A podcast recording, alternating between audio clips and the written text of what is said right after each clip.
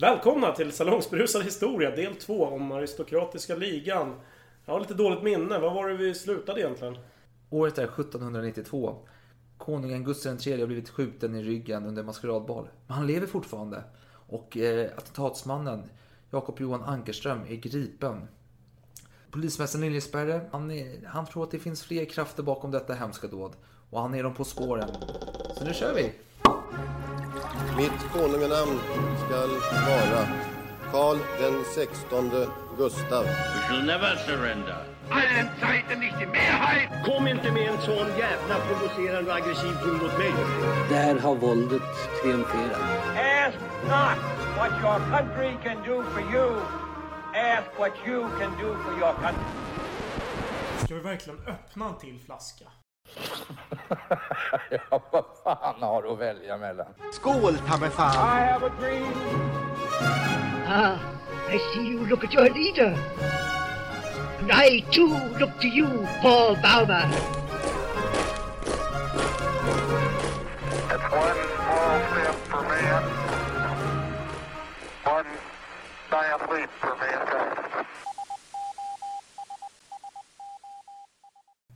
Och nu på slottet försökte ju läkarna få ut kulan. Och på den tiden hade man inte någon sköna redskap eller bedövning. Utan, men kungen, han beklagade sig inte en endaste gång. Han satt med som höll på att rota runt i hans sår.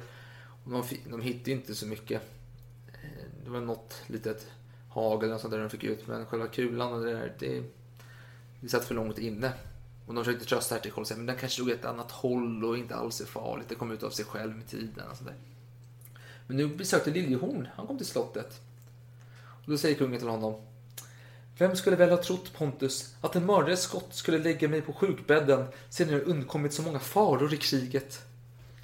Och i det här tillfället så vet Gustav III att det är Liljeholm som Nej. skrev brevet. Nej, det vet jag inte. Det vet jag inte. Nej. Men jag tycker det är intressant ändå att han gick och lyfte upp sina egna insatser i kriget. Klart han Kungen. gör. Han, ja, Ja, det här, ja, jag tycker jag han uppskattar är det. en skön Lirare. ja, och nu är det så här, och det är inte bara Liljeholm som kommer dit, även en stark motståndare till Gustav III, Magnus Brahe, vars pappa hade hjälpa Gustav IIIs föräldrar och förlorat huvudet. Eh, Och han kom dit och, och han tog tag i kungens hand.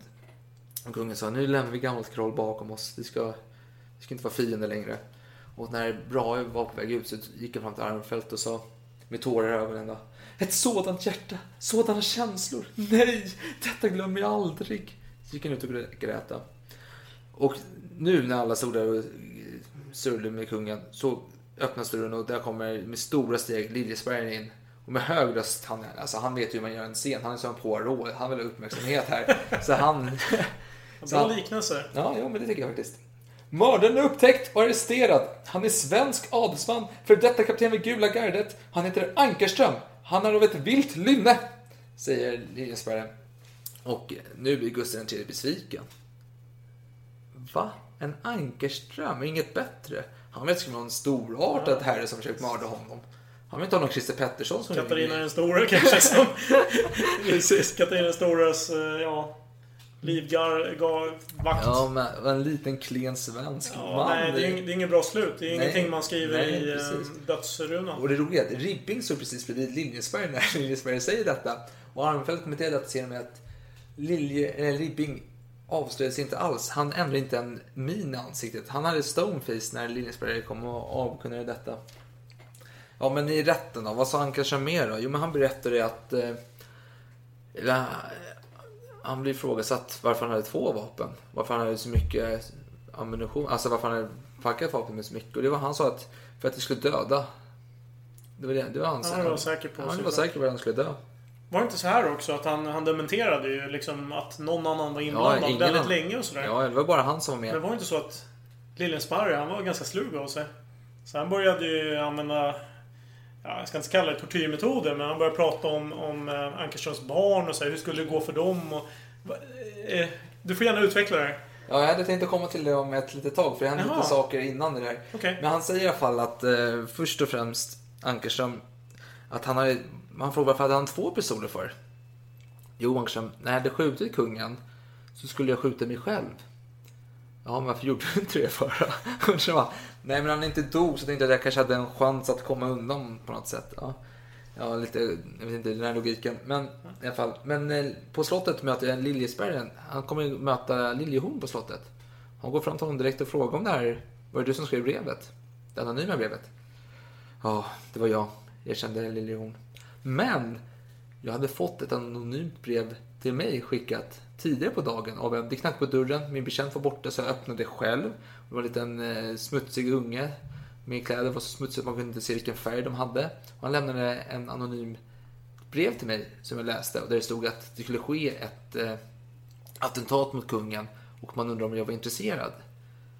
Och min tolkning där är att han säger att det var han själv som öppnade var ju förstås att det inte fanns något vittnesmål Ja, om att faktiskt någon Ja, hade kommit. Precis. Och då tänkte man, men varför hade du inte skickat, varför kom du inte med den här anonyma brevet till oss då? Liksom, och varnat? Jo, nej men jag råkade bränna upp det. Eller inte råkade, jag brände upp det. Och jag, och jag tänkte att det var lite, jag vill inte riskera att bli inblandad. Så här. Och han varnade ju ändå kungen, för det är ju brott att inte varna om man vet om att det ska ske någonting. Är det verkligen det? Alltså Ja. nu för tiden? Nej, nu, men då var det Nej, det. nej. Men han hade ändå varnat kungen dock. Om Var det en- bättre förr alltså? Ja, det vet jag inte. Det är på så för dig. Ja. Nej, det var en fråga. Ja, i alla fall. Men Vi går vidare. Du sa Liljesberg, men kan, du behöver berätta om det här i rätten också. Går du med på det? Ja, jo, det gör jag. Och Liljesberg åkte direkt till hertig Karl då, som eh, var lite kanske, kan man säga, överordnad i denna utredning. Alltså han kom med tunga beslut uppifrån och hertig Karl sa arrestera honom. Så man skickade ju folk då till Liljesberg, nej, Liljehorns eh, hem då för att fånga honom. Men han var ju inte där. Nej, var var han någonstans? Jo, han har gått eh, hem till Ehrensvärd och eh, sa till honom att nu har, man, nu har man kommit på mig. Men inte ens om de torterar mig kommer jag förråd, förråda dig. Oj, oj, oj. Och sen begav han sig iväg och L- Liljesberg han åkte runt där med sin, hyr, eller med sin släde och på kvällen. Det var utgångsförbud också, så det var väldigt tomt ute. De flesta lydde ju detta. Och sen när han kom till eh, eh, Ladugårdslandsbron. Alltså det, det, det, den gick från Blasieholmen över till där Dramaten är idag. Briselie park var då vatten och kallades för eh, Packatorgsviken. Och Packatorget var då Norrmalmstorg, nuvarande Norrmalmstorg. Det var en fiskmarknad.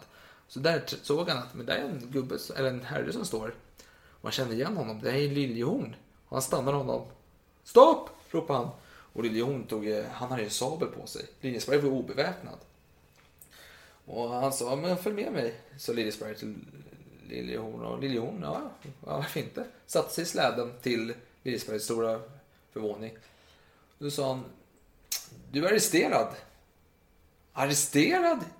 Ja, men alltså för säkerhetsskäl. För om folk vet att du har skickat anonyma brevet så är det ju risk för dig liksom. Ja, jo, det köpte Liljehorn då. Och Liljesberg, men följ med mig hem. Han bodde i Humlegården där. Så bjuder jag på lite vin då. Så bjöd han på några glas vin där och så skaffade de skjuts in till häktet där han skulle sitta resten av tiden. Och nu tänkte Liljehorn, fan, jag, eller Liljesberg, jag är ju fan bra på detta. Jag måste ju göra något mer som är bra.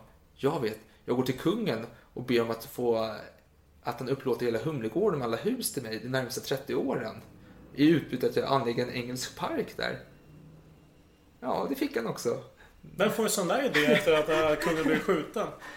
Sen kommer jag också tänka på att Fan, Christer Pettersson hade velat ha de här spelreglerna på den tiden. Liksom, att, någon, att polisen kommer och bjuder på honom på sprit istället för att liksom, sätta dem i arrest. Ja. Det var bara en, En, en tolkning, eller vet du, det var en eh, spaning. spaning. Ja. Precis. Och när kungen får höra det där med Liljehorn då, att han Pontus Liljehorn är inblandad, så säger han så här, stackars, stackars Liljehorn. Det gör mig ont om honom. Jag vill inte se honom mer. Men kom ihåg att jag förlåter honom. Det ser man. Kungen var ju väldigt, eh, alltså han hade ju förbjudit tortyr bland annat. Han var ju väldigt upplyst och omtänksam och förlåtande. Han visade tacksamhet mot ändå den här varningen. Sen sket han i den i och för sig men... Ja, ja men ändå. Ja, ja, det är fint gjort då. Ja, det tycker jag ändå. Men Linjesberg åker ut och träffar Horn vid Husa gård och... Horn nu, inte Liljehorn. Nej, Horn. Den vanliga Mm, greve Horn. vanliga ja, Horn. precis. Bra det för. Och hon säger, ja men jag hade en svart domino som jag hade köpt själv och jag var på maskeraden och... Så råkar 15 andra herrar också ha Ja, samma likadant klädd och jag träffade Ribbing där och Ankarström, ja men honom känner jag, han har hjälpt mig ekonomiskt. Vi äter middag ibland men... Jag hade ingen aning om att han skulle döda honom eller skjuta honom. Men såg du inte när han packade ner vapnen? borde du sett liksom. Nej, jag vände mig bort då säkert. Han passade säkert på då. Så här. Och ja, Liljesberg är lite, han är den jäveln. Han var men eh, vapnet då? Som du hämtade, varför hade du en sabel med dig? Och då drog ju den här hon det här med att han blev rånad på i Solnaskogen förut och så här. Fast hade han Saaben på sig? När han eh, åkte hem. Ja, när han åkte hem. Ja. Och det, det var ju såklart... eh, Ja, hade han tagit reda på. ja, kusken visst, hade ju märkt det och Mm. märkt att han var ju tungt klädd. Då. Men inte lite suspekt? Nu vet inte jag om Lena Sparre var så noggrann. Men eh, om man fick något vittnesmål om vad hon hade på sig när han var på Operan. Jämfört med när han blev eh, ertappad med den här sabeln Ja, men han har ju samma kläder. Jo, men han hade ju... Svärdet hade han gömt innan. Ja, jo men, jo, men han frågade det och han erkänt att han hade ju gömt Han, hade, svärdet. han erkände att han hade gömt det. Det är ju han ska- jävligt suspekt. Jo, men för att han skulle såklart åka. Han vill inte ha med sig ett- en sabel på maskerad. Det är ju dålig stämning. liksom. Eller så tar han med och lämnar in det till någon jävla klädvakt. Effektförvaring. Ja, men vad Garderob. Kan jag ta min sabel här? Jag ska Ja, dansa. eller? Ja, jag vet Eller? fan, alltså. Nej. Ja, men i alla fall. Och nu är det så här att eh, hemma hos Ankerström hade man hittat en eh, blåsertut. blå sutut.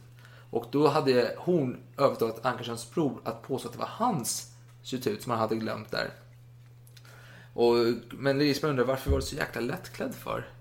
Ja, men jag hade lagt mina kläder hos någon, något ställe där borta och de öppnade inte när jag knackade på. Och han kom med undanflykter. Och eh, Lindesberg åkte hem, eller åkte, åkte inte hem, han åkte till eh, förvaret, häktet och pratade med Ankerström och Ankerström sa jag köpte dem nog till Horn. Aha, tänkte Liljesberg. Nu har vi Horn här. Så man griper Horn, sätter honom i arrest och för honom. Man säger inte ett ord. Han, eh, och man pressar honom från morgon till kväll, alltså dygnet runt. Och nu sitter ju inte Liljesberg själv med honom, utan man har ju även rätten med sig. Så här.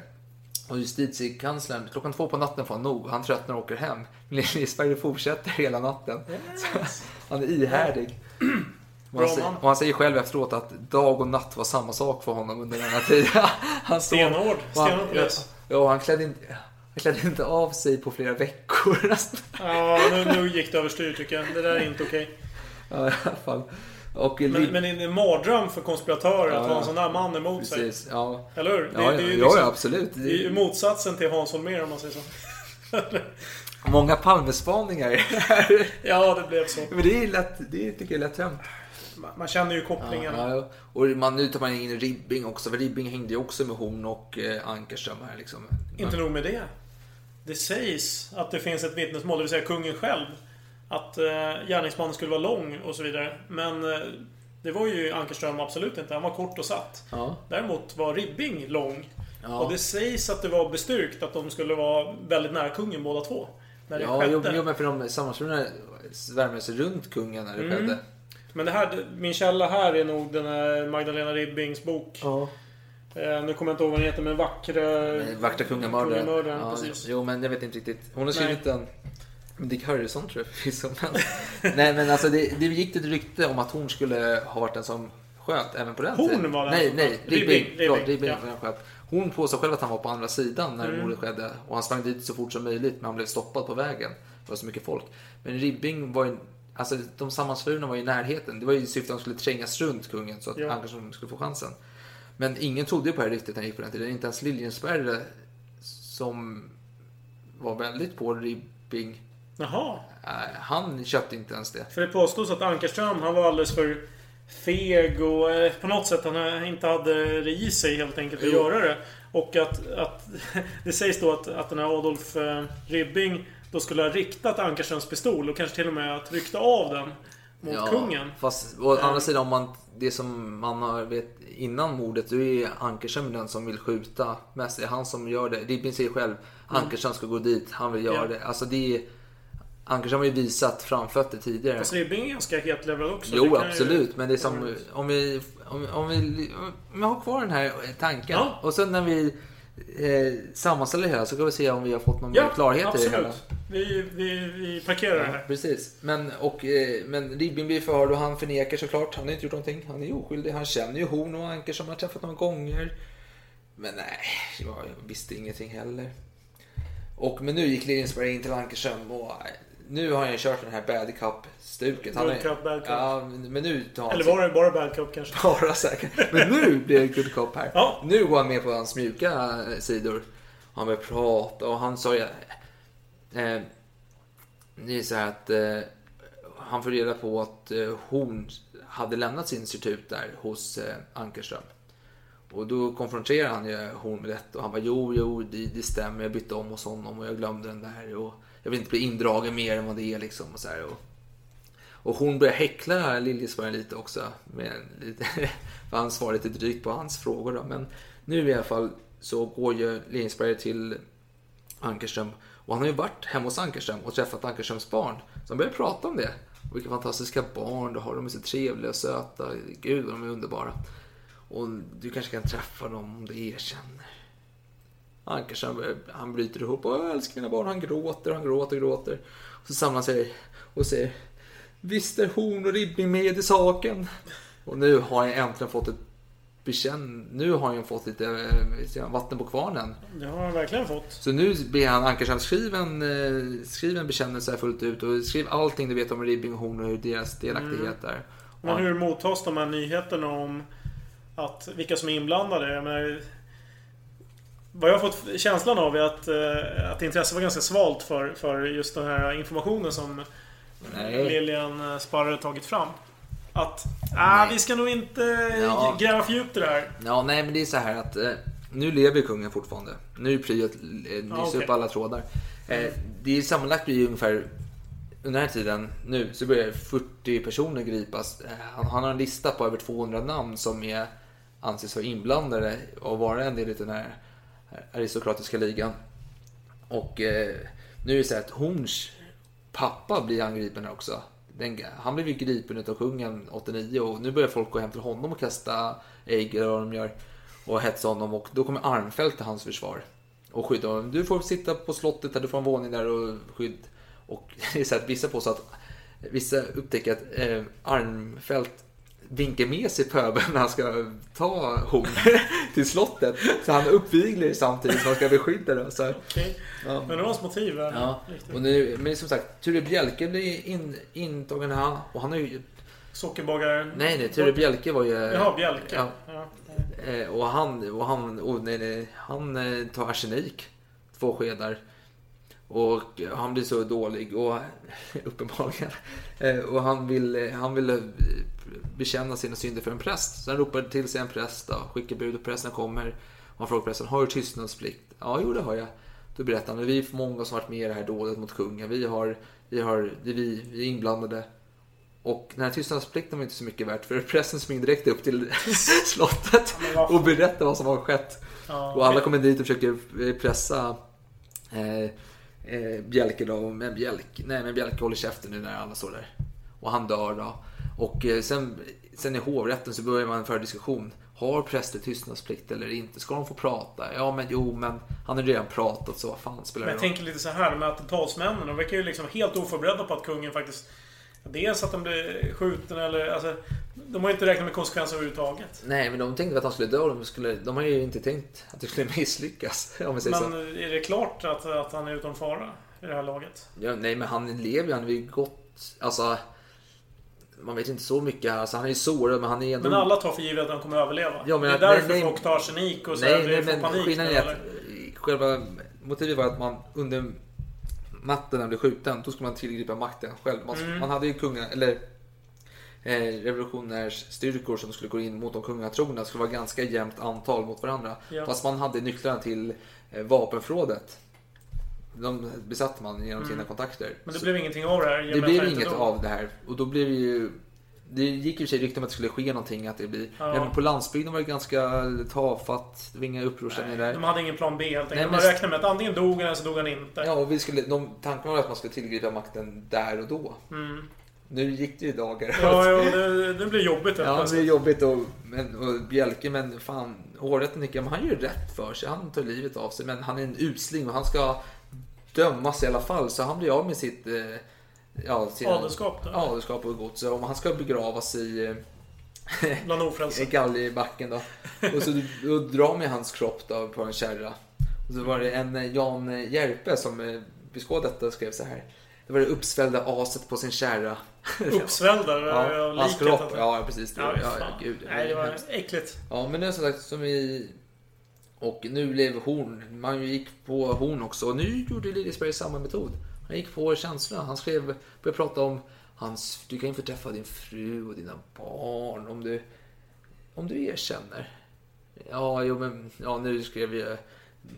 Horn. han eh, riktade en, skrev någon bön till sin fru. Låt mig citera. Jag hoppar in mitt i den här bönen då. Eh, du som varit värd ett bättre öde än att förbindas med en som brottslig som jag. Och du, min käraste maka, du som ej mäktar ur ditt hjärta uttrycka min bild så ovärdigt sitt heliga rum. Fall ner från din konungs fötter och bed honom förlåta de tårar du ska skänka mitt usla minne. Jag går att lida, ej för vad jag förtjänar, ty mitt brott är större än vad, jag, än vad mitt straff kan bliva. Och kungen är inte död alltså? Jag... Nej. Nej. Och det, är, det som är intressant är ändå att, jag vet inte, de kanske är autentiska alla de här bekännelserna, men alla känner någon form av så här, de skriver salig kung, den, Ja, den, den, ja, den hemska dagen, den olyckliga fredagen. Alla helt plötsligt... Alltså, Vilka det, jäkla kappvändare alltså. Ja. De är, jag tänker med en sån här konspiration, de måste vara extremt motiverade på något sätt. För det är ändå Mm.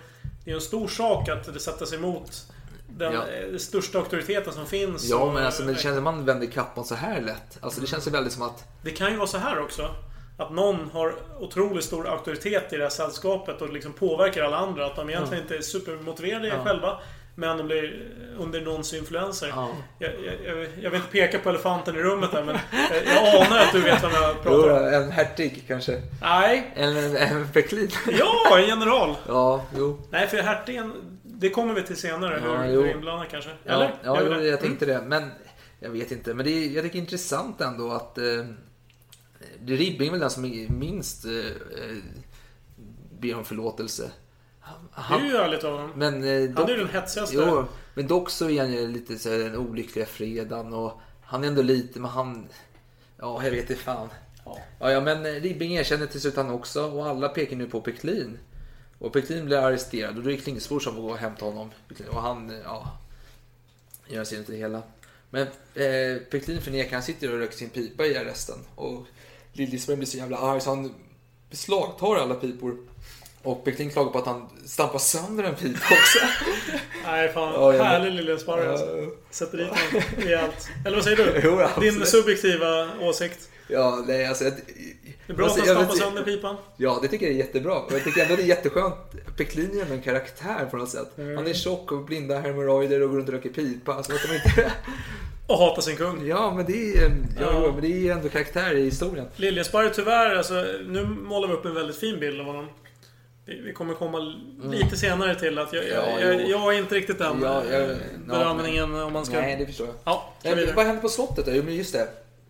Folk står och gråt utanför slottet. Folket är helt upprörda och folk är arga och konspiratörerna tänker så här, oj, hade vi missberäknat så mycket? Gillar de kungen eller? Ja, det är lite som grisbuxinvasionen i Kuba. Man hade liksom räknat med att folket skulle sluta upp här kring den här invasionen. Men nej, det var, det var tvärtom. Ja, det är inte så bra liksom. Ja, jag uppskattar dina spaningar till Ja, jag eh, försöker. mitt i 1900-talet här. Det är Ja. fantastiskt.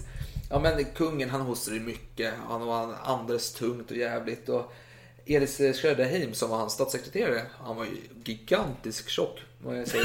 Det är en annan femma. Och han satt och samtalade med kungen och kungen blev mycket hungrig. Han diskuterade länge. Han kallade upp sin hovmästare Gruell och de pratade om lämplig måltid. Och de satt och pratade så länge och Schröderheim tänkte att oj, det här är inte bra. Du anstränger så mycket och pratar. Eh, Om en måltid.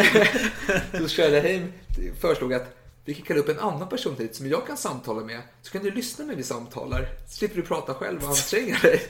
ja, jo, det kungen tyckte det var en bra idé. Men sen ville kungen äta glass och citronglass ville han äta till. Glass? Fanns det på den tiden? Ja, det fanns glass och det hade gjort en succé. Kungen åt det när han var i Frankrike under sin eh, första resa innan hans far dog. Då. Vet du om det var gräddglass eller vad var det? Nej, det vet jag faktiskt vet inte. inte. Men det blev ju ett skönt sockerrus här bland svenskarna under den här tiden.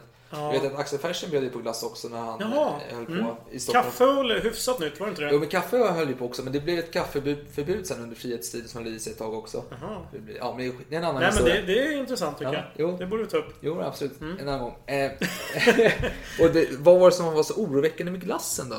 Jo, kungen som var förtjust i glass hade inte ätit glass på flera år. Och nu var det så här att han åt bara saker han inte brukade äta när det var någonting konstigt som höll på att hända. Senast var när han under kriget mot Ryssland hade ätit fisk, vilket han aldrig åt annars. Och nu ska han äta citronglass och Söderheim var övertygad om att det här är inte bra. Det här kommer förvärra hans tillstånd. Och han tyckte också att det, att det gjorde det då, efteråt. Eh, och nu blev det så här, och vad händer när folk hamnar i häktet och de har erkänt sina brott? Och vad brukar hända då? För Liljehorn erkänner ju också till slut att han har skrivit det här brevet. Han hade inte fått det här falska brevet. Han blir ju, de pressar ju honom och han klarar han, Ja, han blir nedbruten och erkänner Ja, allt. precis. Men eh, ja, vad som händer? Vad vad var frågan? Man, träffar Gud. ja, det är väl först när man får dödsdomen kanske? Ja, eller? man, man blir Ja. frälst. Men gud, Liljehorn. Och, man kan säga att Liljehorn och Horn är båda... Ja, för sig, Liljehorn Fast Liljehorn är väl ändå mer oskyldig än Horn? Ja, ja, I sammanhanget. Nej men Liljehorns brev var ju ganska dåligt skrivet. Men var, annars så kunde han ju skriva lite poetiskt. Och Horn var en riktig poet. Han var ju en riktig skön lirare när det kom till... Baudelaire. Ja men alltså gud ja. Men eh, Liljehorn då? Han sjunger psalmer dygnet runt i häktet. Och inte med det, han sjunger högt. Så Ribbing och Horn lämnade in klagobrev till vad de störde dem. Okej. Men kan det vara så här att eh, hans eh, motiv mot Gustav... Alltså i och med att han ändå beblandade sig med de här konspiratörerna. Att eh, det som egentligen gick emot konspirationen, det var just hans religiösa åsikter och så. Eller... Nej men han, alltså, han var ändå i grunden Ja, vän men, utav du skola icke döda.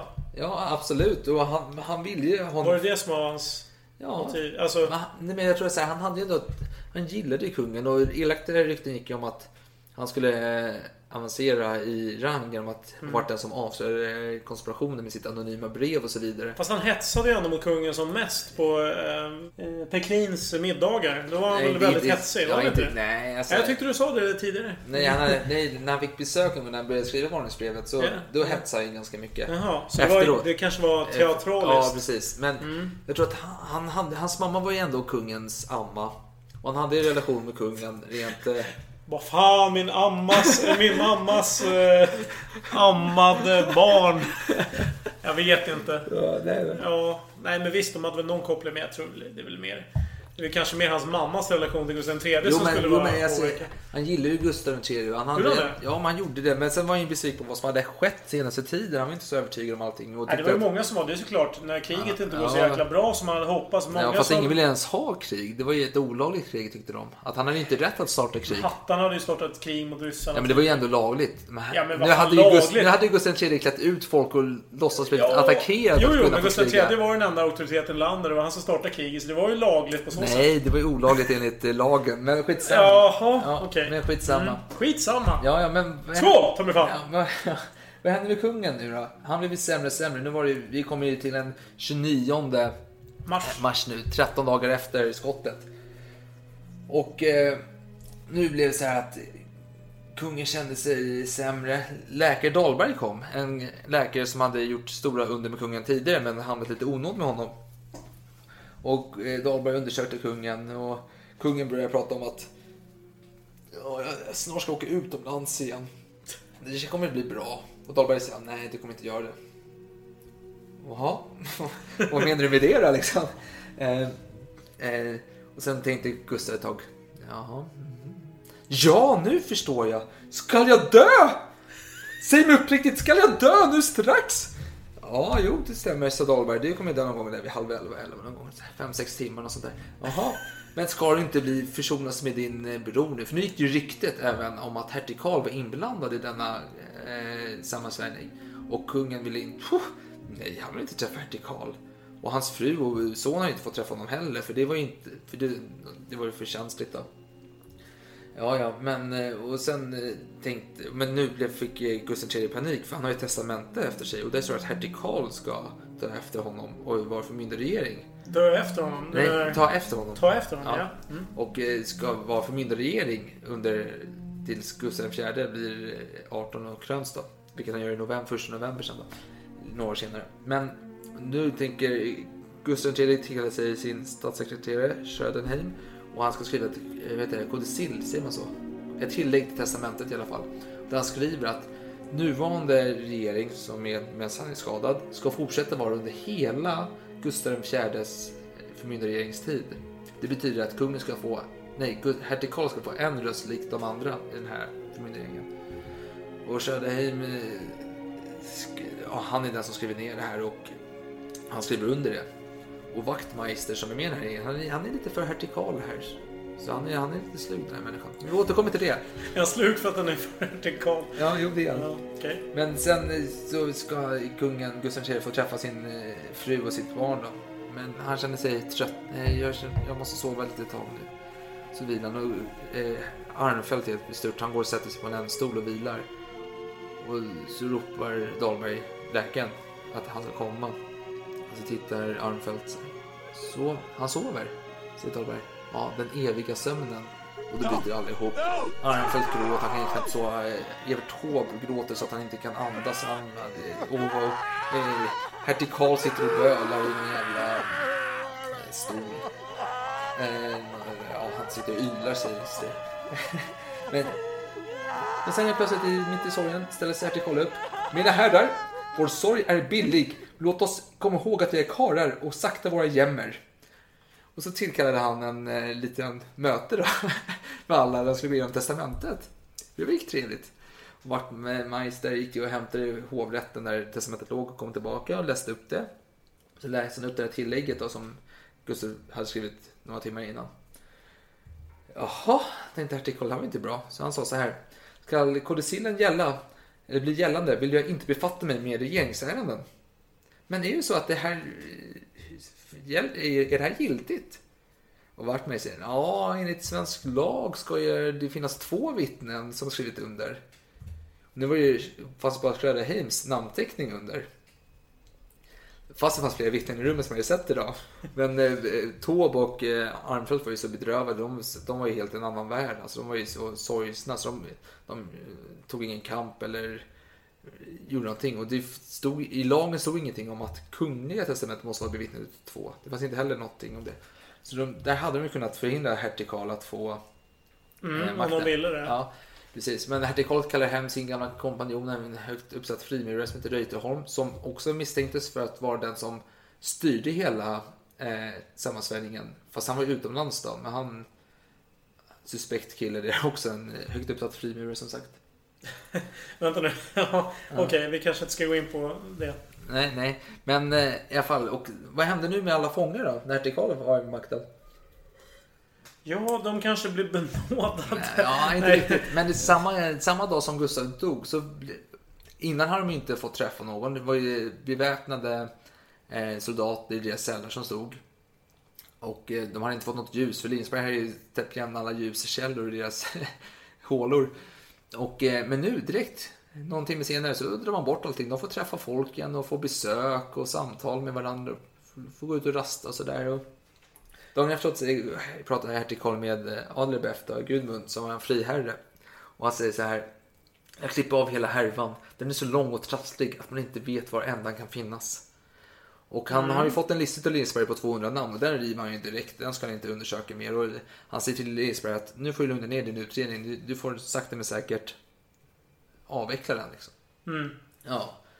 Oj, oj. Men hur mottags det här dödsbudet ute i landet tror du då? Ute i landet bland bönderna, Ja, tänker ja, om vi tänker Gästrikland till exempel. Gästrikland. Alltså, jag tror väl ändå att det kan vara mottas ganska negativt i och med att eh, kungen bara för tre år sedan liksom Ja, gjorde, skapade betydligt större friheter för bönderna Ja. framförallt. Vi lyssnar till Nils Gyldenstolpe som i ett brev skriver så här. Bland allmogen knota och hota karlarna att hämnas konungens död. Och kvinnofolket jämrar sig och storgråta. Min kvinna följde i gråt och fortfar därmed dagligen och omtalar ständigt att konungen så ömtligen skulle omkomma samt säga att hon vill följa med honom ifrån en sån elak värld. Det är ändå dramatiskt. Men hon var tydligen en, en, kattkvinna här. Som hade, Kattkvinnan, sa ja, hon hade mängder med katter i sitt hus. Så här, tog Jaha, alla en, stans katter. eh, Ja. Crazy Cat liksom. Ja, precis. Men, ja, varför inte? Och Ja. Bellman då, han, han, diktade, han skrev dikten Ögat badades i tårar. Och den 6 juni samma år så Mm. läste han upp sina 33 verser långa eh, dikter och samling. Konungens stöd och minne som den hette. Ska jag säga så här också att Bellman, han var ju... Han var ju förvisso i god nåd hos kungen efter eh, revolutionen här 1772. Men eh, han, han blev ju mindre och mindre modern om man säger så. Han förlorade lite sin glans Ja. mot senare år. Men han, han, han bibehöll ju ändå stöd från Gustav III. Men det var inte så att Gustav III höll honom väldigt högt vid den tiden. Utan Ja, han kändes lite omodern, men eh, han var väl någon, liksom en gubbe som var okej och liksom... Han fick väl komma på fester möjligen, men det var, Ja. inte mer än så. Han, han vill inte, bebla, han vill inte Nej, men... eh, synas för mycket med Nej, honom men kanske. Gustav III var ju en god eh, herre. Alltså han gillade att underhålla. Så även när han var skjuten så fick skådespelare komma upp och underhålla honom. Och sen fick se ett gott skratt när han låg där och mådde dåligt. Så han gillade ju Bellman. Bellman var ju lustig. Han var lite på dekis kan man säga. Han, var, han var inte högsta mode. Jo. Ja, men, jo, men nej. Nej, det var han inte. Det var han inte. Men Peklin då, han försöker man komma åt i alla fall. Och då undrar man varför man försöker komma åt Peklin när hertig Karl försöker dra bort den här utredningen. Det är svårt att fundera över. Jag återkommer till det lite senare. Men Peklin, han behöver göra precis som alla andra sina nattliga behov på, Det vill säga urinera, eller vad menar du? ja, eh, ja, andra, eh, på nattstolen då som han hade. Men han fällde aldrig ner locket på stolen. Så det stank och... så vakten fick och stänga locket varje gång. Och han det var så hemskt för vakten att gå dit och närma sig denna odör. Vilken parodi. Ja. Men nu var det dags att eh, Ankerström skulle få sin dom då. Och eh, åklagaren då, han gick ju hårt på det här. Och man, man ifrågasatte om ens Ankerström var värdig att hans blod skulle utgjutas på svensk mark. Men det måste han, ja, för han var ju så hemsk det han brott. Men det måste han ändå. Och eh, man åberopade fjärde kapitlet, paragraf 1 i missgärningsbalken. Och det innebar att han skulle mista sin högra hand. Men vänta nu, har, har Gustav III dött? Ja, nej, Han har pratade dött. nyss om det. Gjorde vi det? Ja, Nej. jo, den eviga sömnen.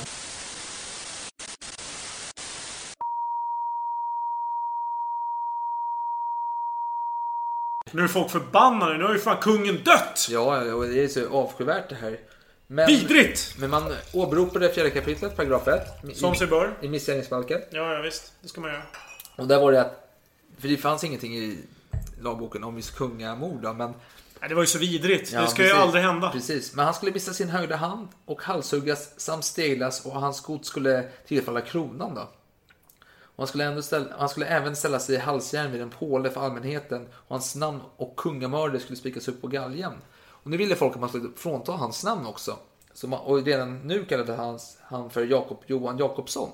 Men det tyckte man var lite för vardagligt namn. Så man ville ändå att han skulle ha kvar sitt namn så folk skulle minnas hans illdåd och hans hemska gärningar. Och nu, eh, vad händer då med Ribbing och Horn och company? Jo, man tänkte att vi måste ju, vi måste ju fan, de måste ju rymma, tänkte folk i deras närhet. Bland annat Bonde som var högt uppsatt frimurare som kände hertig Karl väldigt bra. Eh, så man försökte muta Liljesberre. Och Liljesberg sa så här. Ni har vänt er till orätt man. Jag ska fördubbla min vakt, vaksamhet. Ingen ska komma undan om jag så ska, för, ska förlora livet. Och- Än så länge stenhård. Ja, men han kommer sen ta emot mutor troligtvis. Men han kommer bli bra kompis för Ribbing och Ja, och underlätta precis. för dem. Så det var min kritik mot honom. Ja. Men vi kan ta Ja. det sen. Ja, bra. men och sen Engelström försöker man sätta dit också, men han är ju slipad jurist i grunden, så han är hans, Och giftmördare. hans, han, hans bror. Ja, ja, ja. Hans bror. Eh, och nu blir jag även, vet, kommer ihåg Funk, han som lånade ut Saben? Och hoppade och sjöng Victoria, Victoria. Ja, som eh, slog klackarna, Ja, hoppade upp ja, och slog precis. klackarna mot varandra. Och. Och han blev, nu blir han indragen i detta och han bortförklarar det hela med att han imiterade en fransk dansör som heter Victor. Och så ropade han Viktor, Viktor! Fy fan vilken lökig jävla lögn. Nej, det där är inte okej. inte så bra. Ja, men vad fan, Liljesberg är väl ingen amatör? Eller är han det? Nej, det är han inte. Nej men det är rätten, nu vet du. Det är inte bara Linjesberg, utan det är rätten Mm. som har... Men Peklin, han är ju även mer hår- hårt ansatt här i rätten. Men han har ju planerat allting. Han Ja. har ju in i minsta detalj. Ja, och han uppgav att han fick höra från en vän, eh, Strussenfeldt, som var på maskerad den andra eh, mars. Och att han den här Strussenfeldt hade gått in i en mask som var en pistol. Och det här har han berättat för eh, Peklin. Och Peklin hade pratat med Liljehorn om detta. Och nu blev han eh, konfronterad med detta då. Och varför anmälde inte situationen? Och då svarar Peklin så här. Anmälde, gjorde väl allt vad jag som hedlig man och god medborgare kunde göra när jag anförtrodde mig till överstelöjtnant Liljehorn. Efter vad han själv sade stod han i en sån utmärkt nåd hos kungen att han kunde gå in till honom när, när han ville. Jag hade ju inte den minsta anledning att misstänka Liljehorn som jag trodde var en ängel och fader Abraham själv. För resten kunde jag inte av min ålder och bräcklighet komma ut ur mina rum. Vilka- Vilket, Det är en karaktär ändå va? Ja, det är en skön karaktär måste jag säga. Ja. Fader Abraham själv. Ja. Ja. Jo, men sen var det 19 april. Nu var det dags för Ankerström att få piskar. Mm, äntligen. Han skulle bli piskad. Och, eh, På tre olika ställen va? Det ja, men nu eh, i Riddarhustorget, då hade man satt upp en stor påle där det stod kungamördare Jakob Johan Ankerström och man satt upp mordvapnet och kniven och allt möjligt på den här pålen. Och han gick dit iklädd mörkblå surt ut, röd väst. Komiskt med tanke på eh, kungens... Ja, ja, ja. Att han skulle bli mördad ja, med röd precis. väst. Det sen över det en vargskinnpäls. Hade Ribbing förresten på sig en röd? Eller var det hon? Nej, det var Ribbing som hade Det var Ribbing? De hade mött en kväll där Oj, efteråt. spännande. Ja, Intressant. ja, Ja. precis. Och så, så när han gick där så såg han att det var en person i ett fönster som satt och ritade av situationen. Så han sa då att jag kommer stå på schavotten också efter min död. Va, Så det är lite fint poetiskt sagt då. Och han får ju sina piskor på sig och han är, han är tyst i början. Han, han tar men efter andra slaget så bara ah, Gud förlåt mig, förlåt mig. Och nu börjar folket hurra, de jublar, de häcklar honom. Elden är lös, elden är lös! ropar de häcklande. Ja, ja, absolut. Men sen kommer ju folk kom igenom soldatleden och började kasta saker på Ankerström också. Och, detta. och hertig Karl blev upprörd när han fick höra detta. Och han anklagade den som hade befäl över detta. Och befälet anklagade Armfelt för tydligen Armfelt som hade eh, br- brutit den här eh, spetsgården. Och spetsgården var den här som man hade runt eh, den som skulle bli Ja, eh, straffad. för att skydda den som skulle bli Precis, straffad. det var ju två led man hade. Och Armfelt, hert, oj, oj, hertig Karl straffade Armfelt. Vet du hur? Nej, det berättar jag för dig nu. Eh, han fråntog Armfelt befälet över andra livgardet och gav det till Liljehorns ena bror. Ja, ja precis. Okej. Men nu var det så här att eh, nu börjar det närma sig dödsdagen då, då och pastor Adolf Ros kommer till Ankerström för att ta hand om honom under denna tid. Och Ankerström blir arg och ond för han vill inte ha honom. Han vill ha eh, den som var med vid Hästeskos avrättning på Östermalmstorg 1790, eh, Petreus. Och Ros kommer dit varje dag och han säger men Petreus han är gammal och sådär. Men ja, men Ros kommer i alla fall varje dag och Petreus kommer också dit lite titt som tätt och hälsar på Ankerström då. Och till slut blir Ankerström väldigt glad och lycklig och tillfreds med situationen. Och han får, han får träffa sin fru och till hans fru säger han så här. Känner du igen mig? Nej, det gör du inte. För sådan som jag är nu har du aldrig sett mig. Nu ser du mig, ett Guds barn. Så han har blivit frälst där. Han, han, Ja, han. kanske det han blev. Och Ankerström blev piskad och led som fan. Och i, när han var i sin cell så var han ju fastspojad både ben och armar. Och i rummet stod det även vakter med dragna sablar dygnet runt. Och eftersom att han inte kunde ligga på rygg så var han tvungen att ligga i en jättedålig ställning. Men hans ben var ju fastkedjade och armar så han fick ligga i en ganska obehaglig ställning. Så här. Kändes det som Jesus på korset. Han Kanske. var ju frälst. Ja, han var frälst. Ja, han var ändå frälst. Jo, det var han ju. Så det var nog bara njutning för honom. Ja. Mm. På något, något sätt. Konstigt sätt. Och sen, och han, han får också höra, han frågar sig för angående kungens död och han får höra att kungen salig död och sådär. Och det lättar hans hjärta för det var hans sista oro att kungen hade haft det jobbigt och lidit för mycket och sådär. Och, Jaha, det var inte att han ville se honom död. nej, nej, nej, utan han ville ha den här att Ja, lidandet. ja, Så förlåtelsen. han, han har funnit sin frälsning. Precis. Och nu, Han åt ju i god aptit där. Ja, jo, precis. För det, För mord. För, eh, förlåt, för eh, dödsstraffet Ja, för nu kommer vi till 27 april. och Han vaknade upp och han, som du säger, han är pigg och glad. Han är vid gott humör när han vaknar upp vid sin dödsdag. Han åt jäkligt mycket mat här för Ja, mig. nej, inte så mycket. Han var- Kotletter och mjölk och- Så mycket var det inte. Det var ju två kotletter, en Ja. skål mjölk och lite bröd. Det var inte... Det, är mer, det var ju en förrätt på den tiden. Ja, det får stå för dig. Men Men jag tycker... Ja, Hertig Karl åt ju två kotletter till frukost varje dag. han var ju av kunglig nåd. Ja, vad fan. Ja, fan, kungar Ja, ska äta dubbelt så mycket som vanliga Ja, människor, det vet ju alla. Men klockan nio på morgonen satte han sig på rackarkärran och åkte iväg mot Gallerbacken som var Mm. vid Skanstull Och vid platsen fanns en påle, fyra seglar, med eh, hjul då, och samt en schavott. Ja, och rackare, det var ju de som eh, hjälpte böden egentligen. Ja, precis. Assistenter kan man säga. Och när man kom dit så var det ju mycket folk, det var fullt med folk. Men även adelsmän har gått ut, åkt ut dit med sina eh, kärror, på säga. Sina vagnar och vissa påstår att det var för att visa stöd till Ankerström.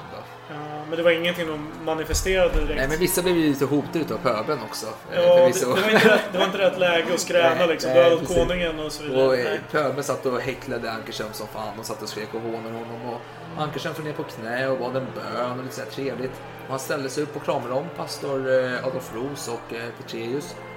Var Petrus där också? Ja, han var det också. Och han slängde av sig sin mörkblåa sutut. Och pastor Roos hjälpte honom att eh, binda halskläder ut ögonen som ögonbindel. Och ja, Ankerström, han la sig i alla fall ner på stocken då, med stort lugn. Han var ju, han, han hade ingenting att frukta här. Och eh, pastor Adolf Roos smekte hans eh, hals då, eh, också, och sa Dig är förvarad härlighetens krona. Ankerström svarade Pris och ära vare dig, Herre Jesus innerlig. innerlig, innerlig.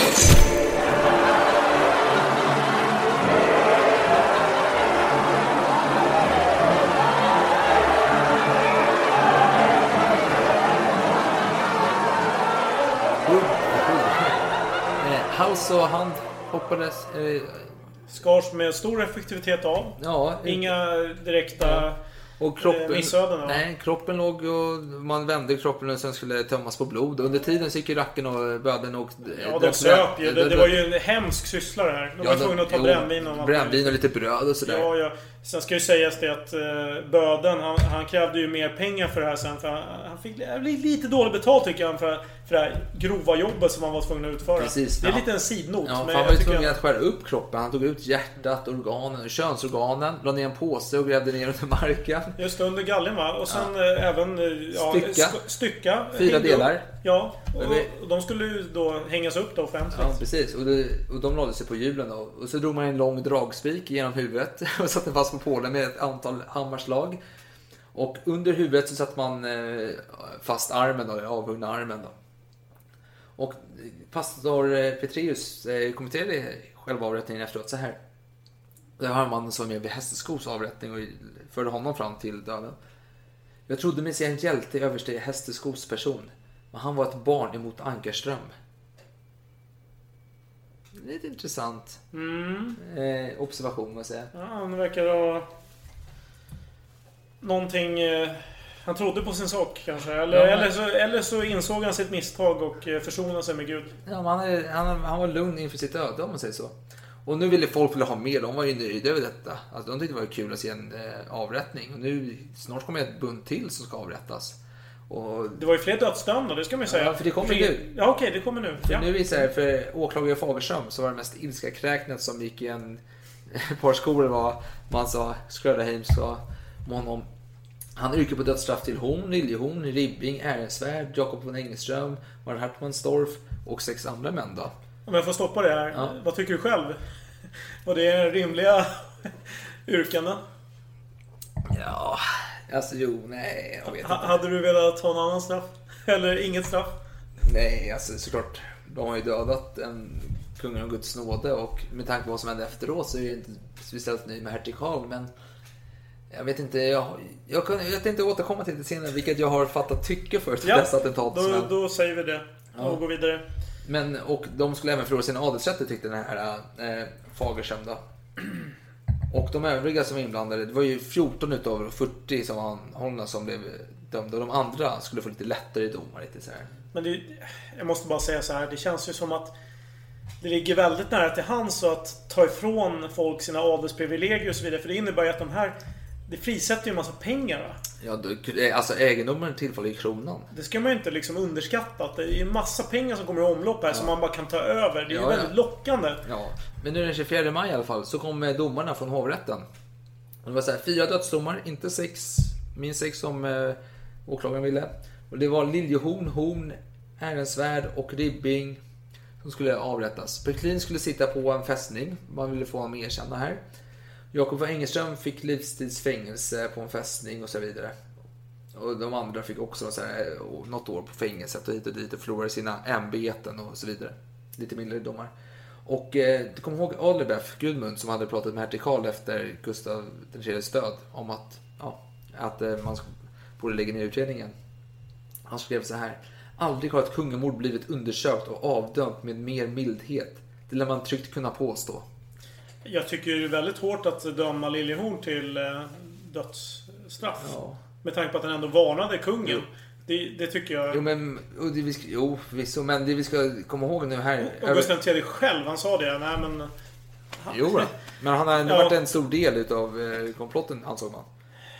Ja, jo visst. Om man bedömer att eh, all del av komplotten är dödsstraff och sen eh, extra hårt dödsstraff för de som är extra inblandade kanske. Ja, nej men och vi, minnas igen när eh, eh, Lovisa Ulrika eh, och de ville ta makten eh, 56, 1756. Då blev man ju förrådd av en full underofficer som hade pratat lite för mycket på fyllan. Eh, och då var ju eh, frihetssidan, och det var ju inte nådigt. Då blev ju 7-8 avrättade och det var tortyr och bland annat massa sådana här saker. Men så, med det i perspektiv så kan man tycka att det här är väldigt milt för ett kungamord. Men i alla fall, men de, de dömda fick i alla fall eh, 30 dagar på sig att skriva in besvärsskrivelser. Hertigen var nöjd över detta. Nu får jag inte tid att fundera på hur han ska lösa detta. Och, eh, och nådansökan kom in till hovrätten och de hade ju begett sig ut på semester. Det var ju sommar för guds skull. De måste ju fan samla krafter igen. Det här var så jobbigt. Under tiden satt Liljehorn och sjöng psalmer högt och tydligt och alla klagade och fortsatte klaga på honom. Peklin vägrade erkänna någonting. Han sa att det finns inga vittnen mot mig. Han hade pratat med alla i enrum så han var ju inte... Nej, det finns inget det är ord fredat sig. Ja, att säga. precis. Och nu kommer äntligen Högsta domstolen. Eh, de har ju... Det fanns en högsta domstol på Ja, här ja, de avslog nådeansökningarna. Kungamord är ett kungamord. De ska straffas. Det går inte att göra något annat. Ehrensvärd fick lite lindrigare dom då han har varit Liljehorns våld sedan han var ett barn, ansåg man. Han hade haft honom sedan han var liten. Men eh, det övriga, till exempel Jakob von Engelström hade fått livstidsstraff tidigare. Nu fick han bara sitta tre år i fängelse tyckte man. Och bli av med, sin, eh, med, med sitt ämbete. Och ja, nu är det dags. Och den 15 augusti. Jag vill, jag vill bara tillägga Ja. en sak. Den här högsta domstolen, det var någonting som inte fanns faktiskt förrän 1789. Ja. Återigen den här... Eh, förenings och säkerhetsakten. Det var någonting som inrättades faktiskt då. Så det här Ja. var ju relativt nytt ändå. Det var ju bara Ja, tre ja. år gammalt. Ja, det var Högsta domstolen beslutade det. Ja. En, en, väldigt liten spaning här, men Ja, jag var absolut. tvungen att inflika Det var jättebra. Det är Gustav. IIIs eh, initiativ. Så, Ja, det var tack vare honom som det här... Vi har en högsta domstol. Den är förskräckliga tyrannen, som envåldshärskaren, som eh, är så hemsk, som införrättar att eh, bönder och annat folk får möjligheter att avancera i sitt liv. Ja, att högsta domstolar finns. Ja, Ja, det hemsk man den vilken, här. vilken despot. Gud vilken hemsk man. Usch. Ja, vi, Usch. vi, vi får uh, såga honom lite mer senare i Ja, så hemsk. Gud Ja, hemsk nej, vi, Ja. vi tar upp det senare. Vi, Ja. vi ska inte väcka några ilskna Precis. känslor här. Men den 15 augusti är det dags för justitiekonselj på Drottningholms slott. Hertig Karl med sin eh, lömska kompanjon Reuterholm anordnar denna. Och med på den satt Wachtmeister, Fredrik Sperre, greve Rut, baron Reuterholm då, som sagt. Och tre ledamöter från högsta domstolen var med. Och nu var det så att, jag vill nämna att Armfelt och Tobal, de här, de hade ju lyckats manövrera manövreras bort utav hertig Karl. För det gick ju rykte om att de skulle göra en motattack såklart. Och då lyckades man få bort dem på något konstigt sätt. Men nu, hertigen, han har samvetskval. Usch, han lider så mycket. Stackars honom. För det var ju så att någon dag in, eh, när Gustav den tredje låg där sjuk där, så hade han bett honom att benåda alla, att inte vara så hård. Men hertig Karl vill döda alla. Hur ska han göra? Hans hjärta lider. Oh, han vill inte svika sin bror, han vill inte gå mot sitt eget hjärta. Hur ska han göra? Stackars Karl! Stackars, Stackars! Karl! Nej! Oh. Ja, jag vet. Jag landsförvisar dem. Det är ett minst lika hårt straff som att bli dödad faktiskt, anser hertig Karl. Ja, det beror på, det beror på var man landsförvisas. Och, eh, ja, eller? Ja, jo men, men han sa så här, ja, men okej, de får landsflykt, de får dödsdömda, dömda, de får landsflykt. Men de övriga mildra domarna, de fick kvarstå. Peklin däremot, nej, han kan inte sitta i Karlstens fästning, han måste flytta till Varberg för han kan riskera att bli trakasserad av den ivrige gustavianen Rutensperre. Så han vill, nej, han får sitta lite Han fick bättre. ju ett väldigt trevligt liv i sitt eh, Jo, så ja, kallade absolut. fängelse. Ja, men nu skickar man, nu har man kommit överens. Ja, de får landsflykt. Usch, det är jobbigt. Men, ja, ja, gud, ja, ja. Okej då. Jag vill ju döda dem, men min bror Gustav III vill ju benåda dem. Så ja, han är död och jag kan inte svika hans minne. Landsflykt. Ja. Ja, så han ger eh, Linjesberg får den här och läser upp från dödsdömda att de ska ge sig iväg. Sam, klockan sju på kvällen åker Ribbing och eh, Ehrensvärd iväg. med linjespärre i vagnen och vill ha med honom. Jaha, För man. han är ju deras välgörare nu och deras goda vän här plötsligt. Det, ja, det är någonting jag noterat. Att det, det sker en kappvändning. Att när Liljesparre presenterar sina, sin utredning då för de, råd, för de som leder Ja. riket, det vill säga bland annat hertig Karl. Ja. Så visar det sig att eh, intresset är ganska svalt för, eh, för utredningen om man säger så. ja. Och då, det här känner ju Liljesparre av, så han börjar helt plötsligt vända kappan lite grann och eh, helt plötsligt lite mer kritisk mot Gustav III och eh, hans eh, välgörare, om man säger så. Pengar kanske? Rätt fickor. Jag vet inte. Det är möjligt att det är så. Ja. Men, men senare på kvällen i alla fall så åkte ju hon Liljehorn iväg. Men ingen ville ju åka tillsammans med Liljehorn för han var ju en svikare och tjallare här. Han var ju en, ingen gillar en golare liksom. Men, och eh, nu fick de förlora sina namn då. Och eh, Horn, han blev Claes Fredrik Fredriksson. Ribbing blev Adolf Ludvig Fredriksson. Liljehorn blev Karl Pontus Samuelsson. Ehrensvärd blev Karl Fredrik Karlsson. Blev inte Ribbingen Luven eller Löjven? Jo, eller? då, absolut. Det är senare. Det är senare? Ja, ja, okej. När, han, när man släpper nyheten om att de blev fått landsförvisade och då hänvisar man till att Gustav III ville benåda dem. Och att det var hertig Karl som ville döda dem. Och då fick ju gustavianerna att inte kunna göra någonting. För det var ju Gustav IIIs ord. Men ryktet gick om att det var falskt detta. Och, eh, men hertigens fru, Hedvig Elisabeth Charlotta, hon skrev ju till Sofia Albertina som var Gustav IIIs syster att detta var bara dynga, det var falskt. Det stämde inte alls att eh, Gustav III hade sagt detta. Så det var ju uppenbarligen en eh, hittepåsak då. Men vad hände sen med dessa herrar? Vill du bara dra några till dessa dödsdömda? Då kan jag berätta lite. Om du, om du önskar dig något. Ja, vi kan ta Adolf Ludvig Ribbing. Ribbing då? Ja men vad hände med Ribbing då? Jo, han åkte till Paris där han såg bland annat hur Ludvig XVI blev halshuggen. Eh, och han uttryckte sedan sympati för Marie Antoinette och blev inte så omtyckt av jakobinerna i Paris då. Så han var ju tvungen att bege sig iväg. Han åkte till Schweiz, så kom han till Danmark. Där han köpte en egendom, Adlerswil. Och eh, han hade ju välgörare i Sverige då. Sin mor och hennes eh, man då.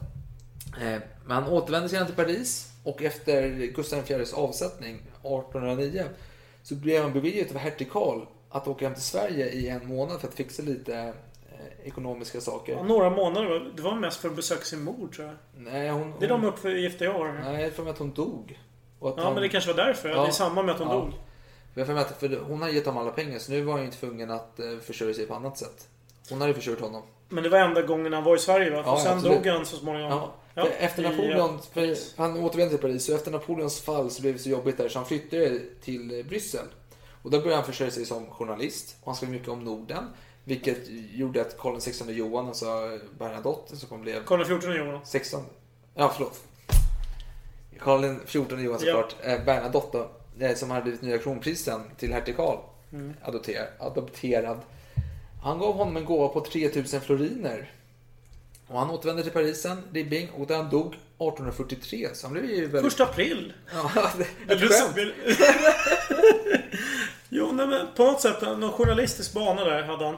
Ja. Ehm, ja, nej men... eh, Ja. Ribbing var den jag mest tänkte på i och med att han var en förmodad gärningsman. Till skillnad, alltså vid sidan av Ja, Ankerström. jo, men han kallades också för den vackra kungamördaren.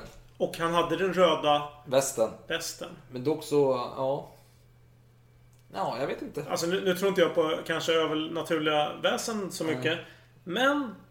Ja, jo, det finns en det, koppling det, är- ändå. det är en kul koppling. Okej, nej men horn vill jag jättegärna Horn veta. vill du veta någonting Mm. om. Ska vi hitta någonting om Horn då? Jo då, Horn. Han hamnade i Danmark. Och han bytte namn igen direkt till Fredrik Claesson.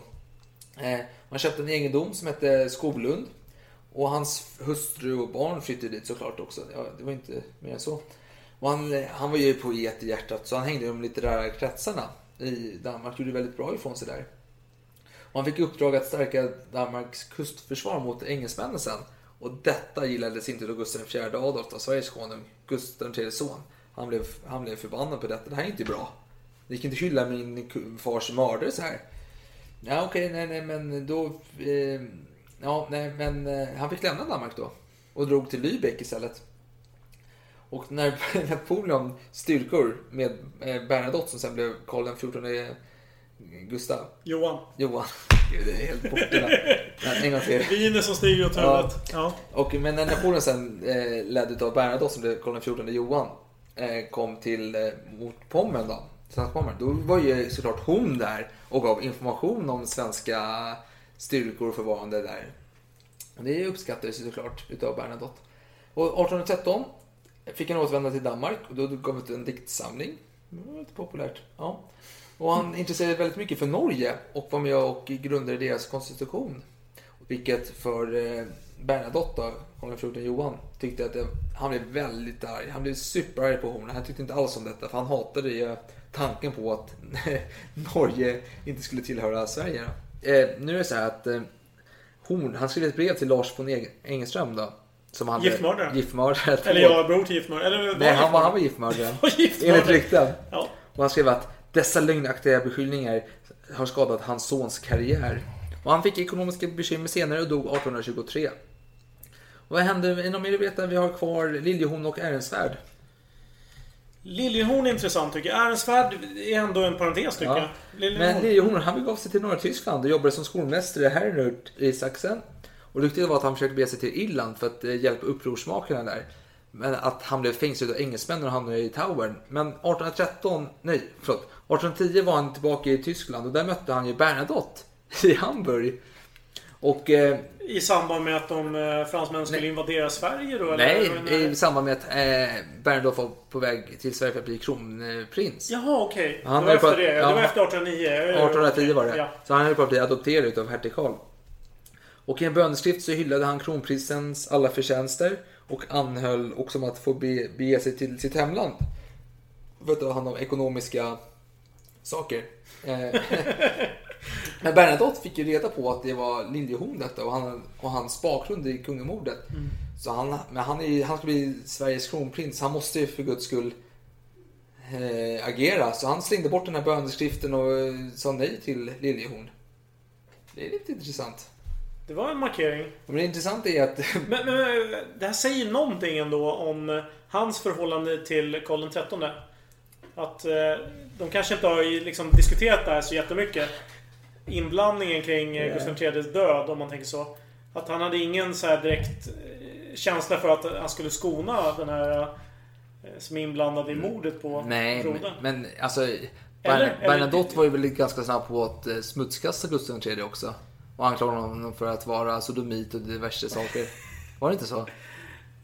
Det, jag vet inte. Jo, men vad var hans motiv till att göra det? För jag menar, han, det var ju ändå en tid innan han tog över. Och Ja, men det var ju så här, det var inte, han var inte självklar till att eh, bli eh, kronprins. Just det, han blev adopterad. smutskaste Gustav IV. Det är sant. Ja. Det fanns ju, det fanns ju motiv att... eh, Det, fanns ju, det var ju August Burmander som ville, eh, som man ville skulle få makten. Men, ja, jag, jag, men, men samtidigt, Karl XIII var ju av samma ett. Så det var ju inte smutskastning av ätten kanske som var... syftet. nej, det var väl som personen för att han skulle bli mer populär genom att bevisa att han inte var som den andra. Om, alltså, Så kan det vara. Jo, Ja, absolut. men det är spekulativt. Nej, nej, men det, det är ju det det handlar om. Det här är en salongsberusad podd. jo, då, Vi ska få spekulera. Ja. Eh, Jag tycker det är en intressant... Det är konstigt att Bernadotte är med i alla, nästan alla dessa söder. Han är med i Ribbing. Han skickar ju 3000 floriner till Ribbing. Och han träffar ju Horn också.